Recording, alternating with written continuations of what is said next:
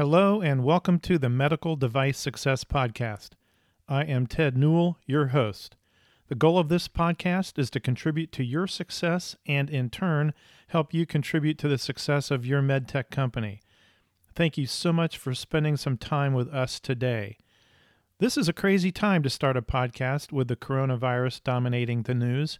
However, there are important things we medical device professionals can be doing in this altered landscape of strategies and tactics for marketing, sales, and operations.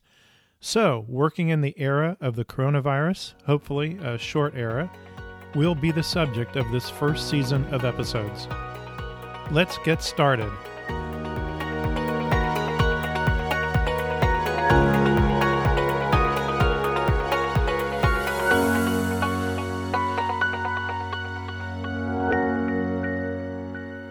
Today's episode is about medical events and trade shows and how the COVID 19 virus has impacted these very important parts of the marketing plan for any medical device company.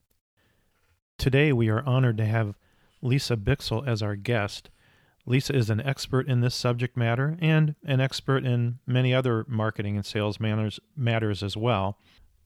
She has served as a marketing and sales leader at a number of venerable medical device companies, including Kodak in the years it dominated imaging, GE Healthcare, and Covidien. Then in 2014, she decided to start the Bixel Medical Marketing Group. And since then, it has grown into a team of about 15 experts in all areas that serve the medical device industry. Lisa, welcome to the podcast. And my first question is what prompted you to start your own firm?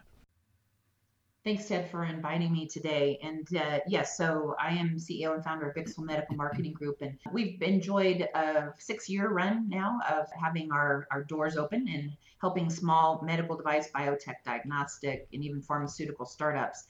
In my career of nearly 40 years, ugh, I've worked through a number of different small companies that were ultimately acquired or merged with larger organizations. And I've gone through that cycle about a dozen times, and uh, all my colleagues at Bixel Medical Marketing Group have similar experiences. So we've been through that cycle many times and just really felt as if, you know, we enjoyed most, I guess, the familial environment of a small startup uh, where you wear multiple hats and everybody rolls up their sleeves and you're working side by side and you know you're a frontline with the uh, with the customers and the sales team and you're just you know you're growing something that's really special. So we had the opportunity uh, I did six years ago to open Bixel Medical Marketing Group and just stay in that space. True, we do have some mid-sized to even large organizations that we support as well. But our real purpose is to support that small startup environment. And then another thing I learned about you when you and I were talking the other day is that you've been very involved with the HCEA, which is also refers to the Healthcare Exhibitors Association. Uh, currently, you're the chair of their annual conference. Can you tell us more about the HCEA? I'd love to. I'm a passionate fan of this organization, Healthcare Exhibitors Association, HCEA. You can go to hcea.org to learn more about them. It's really this collaboration among industry exhibit leaders and associations who um, create the environment for industry for exhibiting. So the uh, the composition of the membership is really those two factions, um, and so it, it's the only one that I know of in the healthcare specific space. So they're an organization of again our our colleagues who run events and uh, create the environment for uh, industry to exhibit at those events. So if you're not familiar with it, again, as a marketing leader, as an association leader, specifically in the healthcare space, I would suggest that you look them up and consider coming to the August program. I'm co-chair of that conference and uh, we're currently putting together all of our content, trying to you know ensure that it's not only meaningful to the association side, but also to the industry side, and especially now with the COVID 19 situation that we're addressing that at the podium as well to give people skills and tools that they can use for the foreseeable future but then also in uh, the future years when something like that if it should happen you know again we can be more prepared so needless to say lisa is well versed to help us with the issues we're discussing today which are trade shows and events Let's just define the current situation that most medical device companies find themselves in right now. Our first warning sign was the cancellation of trade shows. Then what happened? Well, the situation is ever changing, right? I don't believe any of us are on solid footing to where what's going on today is what will be necessarily our situation tomorrow. So this is truly just a snapshot in time. But our situation is that gatherings of people are being discouraged. Whether it's 25,000, 250, or more than even just two people, we're in a social, and I'll even call it a professional distancing mode, and are not to congregate where the coronavirus could spread. For how long, nobody knows yet. I mean, we're hearing things like it could be through Easter, which is one input, um, perhaps through mid May, which is maybe more the scientific community's response, maybe even longer. But it's safe to say that the medical trade show spring season is gone. Uh, for any in person conferences, for us, spring is a real a peak of times where you've got a lot of medical conference activity, a lot of trade shows, lots of events. And then in the course of the summer, it's pretty quiet. As an industry, you know, we're accustomed to June, July, August, maybe even early September being fairly quiet with a lot of things that, uh, you know, take us away from having access to our clinicians. And then generally, again, it ramps back up in the fall, kind of the fall frenzy for trade shows. So, um, you know, that's our typical calendar, and it's being it's being challenged, right, to say the least. And while the topic for today's podcast is mostly about events, this social and again professional distancing has a trickle down effect. As medical marketers, we're witnessing clinics having reduced hours or being closed altogether, sales reps on lockdown, our own corporate offices being reduced to virtual teams. And so events is just the tip of the iceberg, really. Of course, we are talking about a broad spectrum, you know, depending on your products if you're you know listening to this podcast your products your specialization in healthcare even your geography might be different and so your circumstances uh, might be vastly different than another commercial team again focused in medical marketing but have a different circumstance so on the events front you know april may conferences are being postponed to late summer or early fall Others are just being canceled until their normal 2021 timing. If you think about a big major conference that you might have been planning to attend, you can't turn those things on a dime and you know repeat that in three months. So uh, most of the largest conferences that we had on our calendar are actually just canceling and and picking it up again in 2021 at their normal timing. So again, that's kind of our situation du jour, subject to change. And when you and I spoke the other day, you brought up a couple sobering statistics. Uh, what are you seeing? Again, you know, just a couple of sound bites here, you know, things that might, again, be changing by the moment. But uh, according to a poll from Events Force, which happened earlier this month, half of event planners have said that COVID 19 is having a major impact on their exhibit program. Another organization, UFI, which is a global association for um, exhibiting industry, they said that at the time of their discussion, their interview, again, just a, a couple weeks ago, over 500 trade shows have been disrupted in recent weeks. And there's an estimated cost of 26 billion B as in Bravo, 26 billion in lost orders for exhibiting companies. Wow, 26 billion. That's pretty tough to swallow. I know that in the market that I spend most of my time in in ophthalmology, a small company going to a trade show is probably looking at hoping to bring in who knows, you know, fifty thousand to a hundred thousand dollars in business. A medium sized to large company, they're looking at taking five million to seven million or eight million dollars in orders and deals at that trade show, and now all those opportunities are gone. You know, so here we are in a really difficult environment. Um, are there other strategies and tactics companies could execute to stay top of mind? Uh, you know, continue to gain access to decision makers and end users, gain favor, and earn some sales. There are some opportunities, right?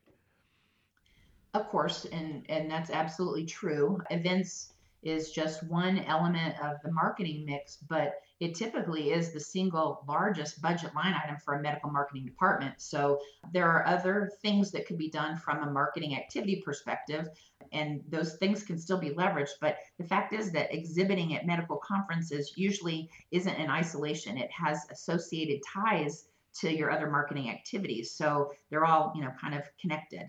So let me explain a little bit further. The the details of why a company exhibits at a medical conference certainly can vary. Uh, in some instances, it may just be that they feel they have to attend because their customers expect to see them there. It's a show of support, solidarity for their society, their medical specialty.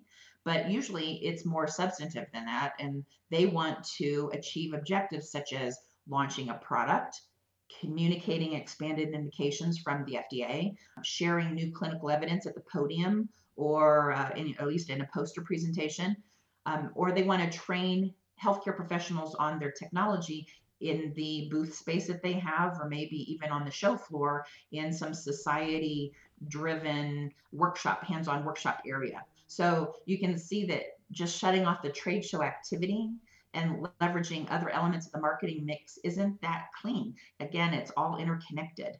So in this podcast, one of the things we want to communicate, the most important thing we want to suggest is that people whew, take a deep breath, and think clearly about the event management program as part of the overall marketing strategy and realize some changes are in order. They're going to be warranted in 2020, this exceptional time that we're living in. And the more you can act rather than react, all the better for getting ahead of it and staying ahead of it. So, what should a marketing leader or specifically the director of clinical education and events be doing in this new environment as they want to act as opposed to react? It's a good question, and that really, you know, has a lot of facets to it. So um, let's dig into it, shall we? It, when you learn that an upcoming medical conference is questionable as to whether it's going to actually happen as it has been planned, you should first try and determine from the society are they thinking uh, postponement or cancellation, as that's going to impact you differently uh, it's going to drive your action planning. So let's tackle the idea that the medical conference is just going to be postponed. So the first thing you need to do and quickly is to review the dates of the rescheduled events. It's likely going to present you with one or two challenges that are sizable. The first one being that it's going to maybe be scheduled at a time when you generally aren't planning for a medical conference, such as the summer months or especially in August, um, maybe even into early September, when so many people are in a family vacation mode. Now, again, that's normal and we're not in normal. So i understand that you know these things might all be disrupted but you know again we typically think of as medical marketers that you know the summer months are going to be kind of quiet from an events perspective. Now you throw a rescheduled event into that summer mix and that time frame and it's going to be disruptive because you you know you've got to plan for that appropriately. Or the second situation that also is a challenge maybe even a greater challenge is that it's going to occur during a time in the fall when we call it the fall frenzy that the medical trade show season is already in full swing and it's going to be dropped in the middle of a bunch of uh, very busy calendars and you're going to have to plan for now and accommodate this new event or this new rescheduled event. So you know first things first in either situation really is to assess your staffing needs if you already have competing events with this newly rescheduled one, again, presuming it might drop into the fall, you, you're going to have to think of uh, you know your staffing needs and maybe pull back your staff. And when i say staff i'm really thinking sales and marketing your frontline people that traditionally are the you know the working team that hit the ground and cover those events. So you might have to think about how they're being deployed. Those are human resources but you also have other assets like product, demonstration product and booth properties. You have literature and handouts and, you know, maybe even, you know, giveaways of some sort that's AdvaMed compliant. And even leadership can even be spread too thin during a peak event season. So much like the frontline staff, sales and marketing, you might already have uh, committed things like a booth property and your demo equipment and senior leadership. They're going to have to pull back, shuffle them up assess the situation and redeploy them to the greatest need and opportunity. So, you know, that's another consideration. Uh, you know, when it comes to booth property, that's probably our easiest one. Maybe not our most inexpensive opportunity here, but you know, if in fact you have already tied up all your booth resources in the fall frenzy, and all of a sudden now a rescheduled event falls in the middle of that, and you don't have booth property for it, you know, you can always go to your exhibit house and rent property. And so at least that's a, a shining moment there that doesn't require too much taxing on you. Not necessarily your pocketbook, that could still be expensive. But from a logistics perspective, you can lean on your exhibit house. You know, when all this started coming down, I was at a small neuro ophthalmology meeting in Florida. And while we were sitting there during the breaks, as the, do- the doctors were in sessions and watching our email, many of our shows were getting canceled. One day, one show, the next day, another show, and so on. So, some shows are just absolutely being canceled. And I keep thinking back to that 26 billion in lost orders. What can people do in the event that the show is canceled? Is there anything they can do to make up for these lost opportunities? Right? It's a, a, painful reality for many medical companies that look to the spring conferences to fuel the sales leads and the funnel for the rest of the calendar year. So that's absolutely a very you know significant pain point. So let's talk about that. You know, event cancellations. Uh, whether it's a conference you already know that's been canceled um, or is being considered to be canceled, you know, think about this in advance. Get with your finance department they're going to want to probably chime in on this point because uh, a medical society who is canceling an event is going to say, you know, do you want to apply those funds to next year or do you want to refund? Generally, at a major medical conference this year, let's say that was in April or May, uh, more than likely you're actually selecting your booth space for next year anyway. So perhaps the best thing for everybody, including finance, but they need to be consulted, um, is to just apply those funds for what will be your 2021 exhibit space. So just rolling it over. So that might make the most sense. That's a quick decision to have to make. If you want to apply for a refund, you have to do that quickly and for a timely um, refund to take place. There's going to be a lot of demands and a lot of influx to that society. The next thing that's really kind of urgent and, and critical is that reviewing the associated expenses that you had. You know, you have your trade show, exhibit space and you know we're talking about that refund but now you chances are you know that you've got airfare you've got housing you've got additional meeting spaces even your exhibit house has been you know in design and production efforts so how do you put a pause on that? So one of the things we, we have been hearing a lot about lately and, and are telling people to do is to review your force majeure policies to see if circumstances in your contract already apply to this situation that we're in with covid and um, and that that language might support your cancellation with full refunds. But even if it doesn't, man, we are seeing just humanity at its best. Uh, many vendors that we're dealing with are offering leniency on cancellations. So, you know, we're all in this together and they're no exception and they're definitely supporting you. So, but that is something to jump right on when you know that there's a cancellation. The, the third big element we have uh, to suggest is just you know communicate communicate communicate. We're marketers. That's what we do. We're communicators. So inform your internal colleagues and any other external stakeholders you might have such as key opinion leaders who maybe we're going to be a part of some hands-on in your booth or some in-booth theater or maybe even at the podium in the general sessions. But you know let your your key opinion leaders know as well as your internal staff here's the situation what's our short-term plan what's our long-term plan um, you know what were our company's objectives for these events and what are we going to do to you know accommodate those going forward and how will they be impacted so communicate after this sort of triaging has taken place and these urgent matters are now a little under control, um, circle back to the medical society um, and ask what their plans are. Generally speaking, if there's been a big medical society uh, event planned and all of a sudden that's gone, it's canceled, they might be scrambling, sure, but they might also be thinking, okay, what are some alternatives for us for clinical education, which so many clinicians out there look for the medical society meeting to be their source of information for the year. Um, I just did a, a survey about uh, two weeks ago to the gastroenterology community and asked that very question. You know, where do you get most of your information? By and large, above all other sources of information it was that medical conference. So that continues to be true even you know decades later from previous surveys we might have done. So this is so pivotal for them the clinicians to get their clinical knowledge product knowledge etc so they're feeling the pain of it as well. So again with the society ask them what what are they planning to do from a distance learning perspective? So you might still have a vehicle to reach your audience and achieve your show objectives. Another element to cancellation planning is just what was that educational content that you were preparing for. You know, if, if you were lucky enough to have submitted abstracts and had them accepted, you're likely going to have poster presentations, maybe even podium presentations, in booth theater content, again, society, um, hands on workshops, and things. There was a lot of things you were going to do. So, how are you going to repurpose those things and replace them from the in person approach to something virtual. So it's important to ask your society, you know, are they still going to publish, first of all, uh, what would have been presented as a poster or a podium presentation?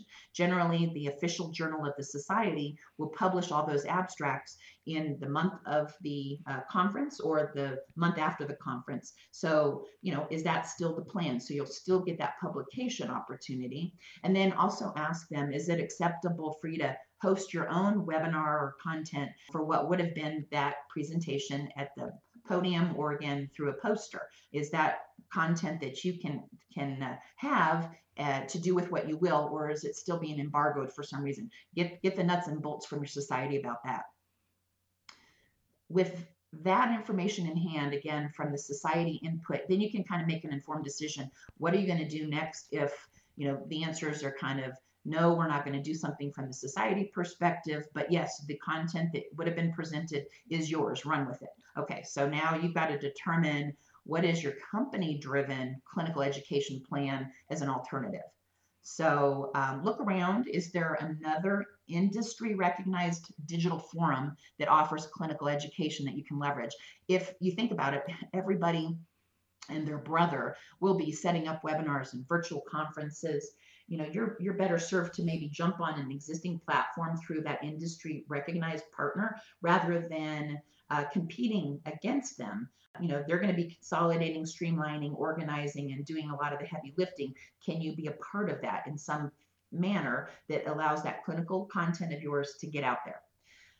So however sometimes the forums these you know, again, industry recognized forms that you've got access to can be expensive. Sometimes they're overly stringent on their timing, um, their control of your content, or even their availability to meet within your, you know, your window of, of availability and your KOLs as well. So you might need to host something on your own.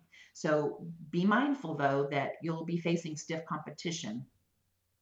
You're going to need to recognize that you know you're going to have to do something special unique with your program that's going to stand out from the crowd to ensure good attendance when they're otherwise being bombarded your audience being bombarded with other opportunities for clinical ed aside from clinical education, again, just thinking through this cancellation process, what are all your considerations?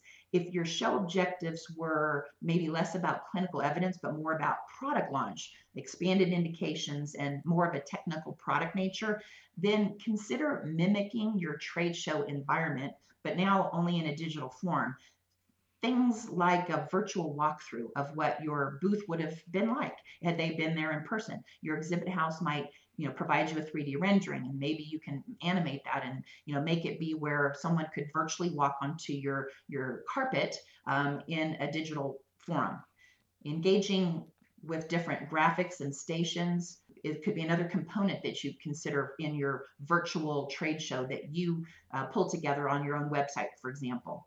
And yes, even integrating a podium or poster presentation that you are going to, you know, have as your uh, accepted abstract, but now you want to repurpose that within the confines of your virtual booth space that you can hopefully pull together a very uh, recent uh, example came to Ted and me this week, which was from a company in the vision care industry, as Ted mentioned. That's a big uh, area of his focus. It's a company called Lombart. Uh, with a T as in tango at the end. If you visit lombartinstrument.com forward slash virtual booth, you can find really actually a very refreshing, excellent example of how this company has repurposed its trade show environment in a digital realm as a proxy for the canceled medical conference. So they've done this internally or however they developed it. The fact is, is it's hanging off of their website and it's an opportunity for you to basically give everybody, you know, that same experience as they would have had in person on the show floor, but now again in a virtual um, remote way.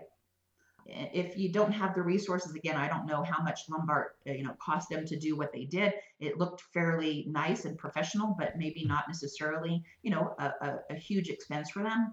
But let's just say you don't have the resources internally to do that at all. Um, consider signing up with a virtual partner for some alternatives.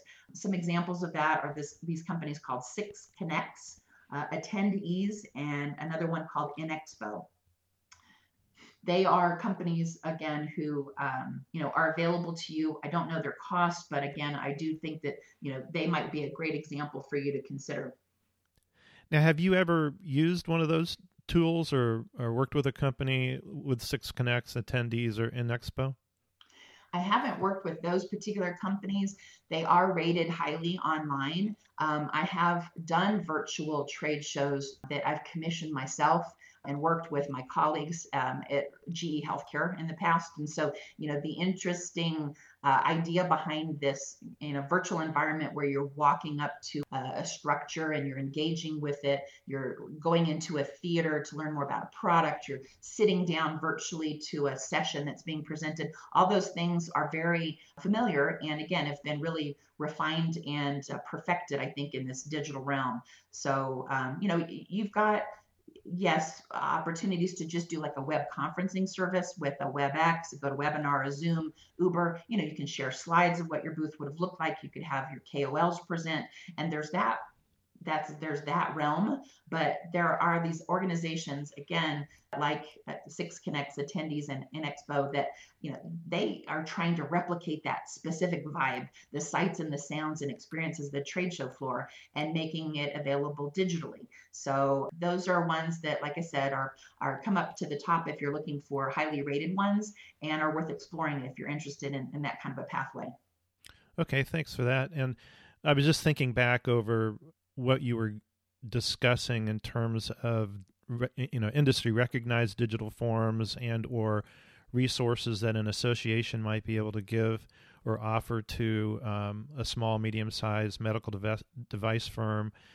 And i know in the ophthalmic industry for example if we work through the ophthalmic media typically a webinar can cost in the neighborhood of you know fifteen to twenty thousand dollars uh, if you're using one of the media companies to help you execute the webinar. And it seems like a lot of money, but you do get a lot for that. You get some advertising, both in emails and in print advertising, announcing the coming webinar and so on. So you do get something for that. And that advertising also then supports your company and the product and being top of mind and everything. But sometimes that's a lot of money. That's one issue yeah. for a smaller company. And then the other issue is getting it scheduled because there's probably a lineup of other companies, maybe larger ones, that have jumped in and taken this space because they can only produce so many webinars at one time. So I guess uh, a small to medium sized company might find themselves producing their own webinar and using their own, you know, communicating that to their own database or purchasing the deployment capability of one of the media publishers to send out that information, but then you know producing it and executing it on their own yeah that's a good point. It's it's not it's not for everybody you know not everybody's budget can afford something like these professional companies that do the high end webinars. I personally have not used them in a long time because i've felt comfortable enough with just my own subscription to GoToWebinar or webex that i can i can do it on my own. And if you think about it if, if you're right that i already have my own target list of my audience that I would like to invite. Um, I already have a subscription to uh, WebEx or GoToMeeting or whatever the, the tool is. And I already have a relationship with my key opinion leaders who would be my faculty. And I can get a rendering from my exhibit house and have something that would, um, you know, be a visual for them to see what it would have looked like in person on the show floor. You know, I've got a lot of the parts and the pieces to just pull it all together. You know, maybe at worst case, you're looking at, you know, some work on your end for sure internally to do social media and email blasts and you know any kind of uh, notifications that can drive attendance and then you know your web conferencing services may be something that's already you know cost of of, of your company as it is right now they don't This not an incremental cost for you to do this. It's already a subscription that you enjoy. And then the worst, you know, part of that might just be a, a modest expense with your KOL to say, you know, let's do a rehearsal, let's do a live program. I'll pay you an honorarium for this, and maybe that's really your only obligation um, in terms of hard costs. The rest of it could just be, you know, again, internal work on your you and your team. So those can be done again for that small and you know mid-sized company that doesn't have the resources to hire somebody externally to do a full, you know, 360 degree program for them. And when you think about the cost, you know, organizing it, deploying it, paying honorariums, and so on and so forth, that's pretty reasonable, perhaps, if you consider that instead of attending a, a conference with, you know, who knows how many, anywhere from four to 20 uh, staff at a conference, the room, the travel, the, the per diem, uh, the the other exhibit costs that you have once the um, you're setting up your exhibit and so on, not just the shipping of the exhibit into the place, but so many other costs. Um, if you exchange that for a couple good webinars or other type of media events, um, it could play out pretty well. I agree. I, I, feel as if you know you you can't deny that in the uh, planning for and the uh, management of what would have been an in-person event, you know, chances are you've already got sunk costs, right? You, you might not get 100% refund for all the things that you've spent money on, and certainly your time and your team's time in planning and preparing for that is a sunk cost. So that's unfortunate. But uh, on the flip side, you know, you can try and accomplish some of the objectives that you had in alternative ways that might be much more financially feasible for for you and um, and you know kind of be a silver lining you can do what you need to you can control it you can invite your audience and you know and still succeed absolutely now uh, for our listeners i just want you to know that in the show notes i'm going to create a um, quick checklist that reviews much of what Lisa just covered and some of the points that I made. Um, so that you can refer to that. Um, might even have a download for that off of my website. So look for that in the show notes, and that could be helpful. Uh, we've covered a lot of information, and during a podcast, you know, definitely it's hard to take notes. so um, perhaps that'll be helpful. So we know where we stand with trade shows. So what's next? Any other advice to impart? Yeah, I, I do have a, a, couple of additional ones just on the events, the trade show, um, and then also, you know, again, this is not in isolation. It dovetails into other objectives you have. So just a few more comments here. Get ahead of the programs that you might not obviously think are on the chopping block. Again, we know first half 2020, nothing's happening in person. Uh, you know, from from now until probably more than likely the end of June. But what about the second half? So think of those that are, you know, the latter half of the year and ask the societies, even if they haven't committed yet, what are they considering? What are they thinking? Just so that you've got a note and you kind of know, all right, I got a plan B. If this doesn't happen in person, I'm prepared. I've been thinking about it. I've been planning for it as an alternative. As I mentioned before, you know, getting with your finance team is important for any refunds that might be coming, but this is especially important as medical marketers, um, well, marketers in general, I would say. Talk to your finance team and explain there's going to be a shifting in dollars. You know, you have probably had some, you know, considerable expense in the first half of this year that now is either coming back to you in refunds or is on pause and uh, will be pressed on play later this year. That's going to be unusual. That's not something that had been forecasted. So get with finance, explain the shifting of dollars. You know, as marketers, I learned early on, and we all have probably experience the same thing. You spend your money early in the year because by the time third quarter rolls around, you know, you might be asked to cut back and things. So, you know, we usually have a lot of our projects and initiatives underway because we want to protect our dollars. So this is going to be an exceptional year, and we're going to hit heavy in that second half of the year if all of these other trade shows happen uh, that have been uh, already on the books and then also rescheduled. And some of these uh, alternatives we discussed about webinars and things, you know, might be an expense that wasn't forecasted. And so just, you know, having that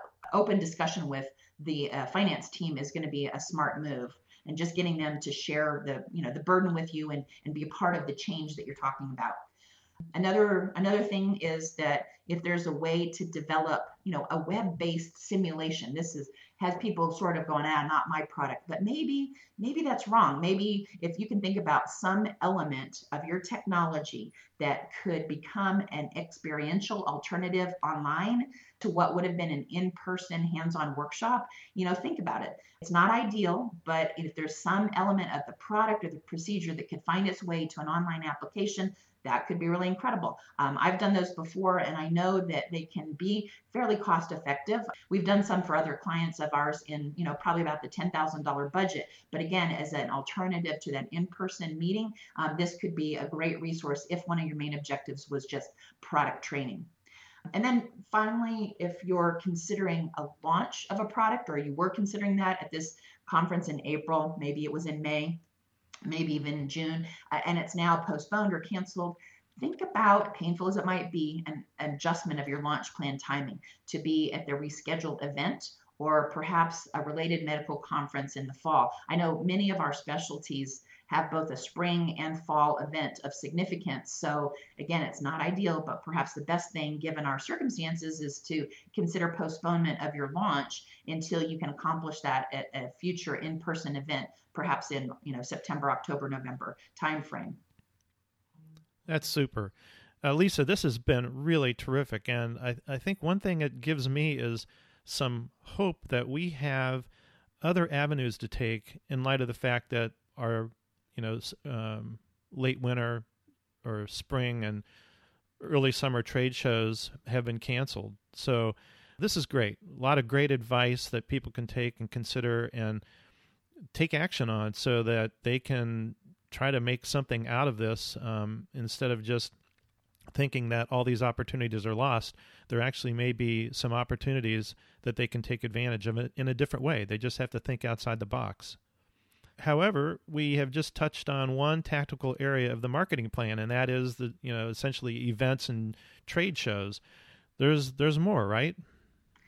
Absolutely. As as we talked about kind of at the beginning of this podcast, you know, events is just one element of the marketing mix, but there's so much more to consider beyond just, you know, an event calendar that you might have. So uh, I look forward to maybe you hosting some additional podcasts that could be shared in the near future. Again, this is all very timely and time sensitive. It's you know it's in our in our face now, and uh, you know putting a podcast together in four months is not as helpful as as making it happen in the next week or two. So I'm hoping that uh, there are other podcasts that you share that talk about you know how to best reach customers virtually, uh, you know maintaining the sales momentum that you probably had going into the year after likely a big national sales meeting in January or February, and then all of a sudden breaks were put on. But how do we pick back up in that January and February enthusiasm and momentum, and then help the commercial teams adjust to this unprecedented unprecedented circumstance that we're in right now. There's a lot more to this topic for sure as a medical marketing department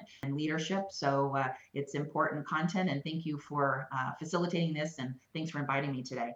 Oh, it's been wonderful to have you on. And I'd like to get right back into some of these other areas that you were just discussing.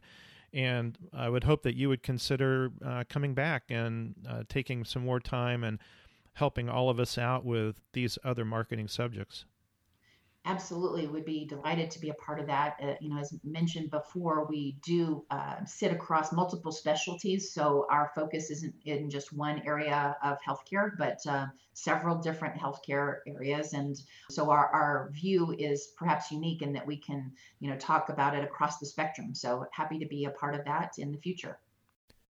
Again, many thanks to Lisa Bichsel of Bichsel Medical Marketing Group for taking the time to define our event and trade show situation and challenges in this uh, very uh, difficult environment we're working in right now and giving us concrete steps to take.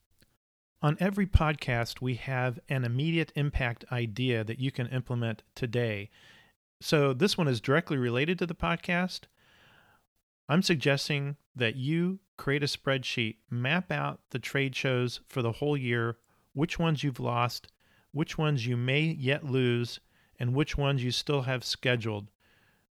In that spreadsheet, next to the trade shows that you've lost, make a crude guess as to what the budget was for those trade shows and put that in the spreadsheet. Then think of two or three ideas, alternate marketing ideas, that will help you reach out to these people you missed at these trade shows, and particularly ideas that would create actionable leads for your sales team. Then schedule a meeting with your boss, your colleagues, or your team to discuss. If you liked this podcast, please rate it and uh, consider subscribing to it. In the show notes, I'm going to have a link to Lisa's LinkedIn profile, a link to the Bichsel Medical Marketing Group website. I'm going to try to have a link to a COVID 19 events and trade, trade show checklist at the Medical Device uh, Success website. If you feel like sharing this podcast with someone, you can do that from the Medical Device Success website or from the Apple Podcast app, where you'll find a little purple sphere to the right of the podcast information has three dots in it. You click those three dots, and I think there's a share function there. And finally, if you have any questions for Lisa or me, you can leave them at the Medical Device Success website. We'll get answers back to you, or we'll include those in the next podcast. Thanks again for spending time with us today. Now go win your week.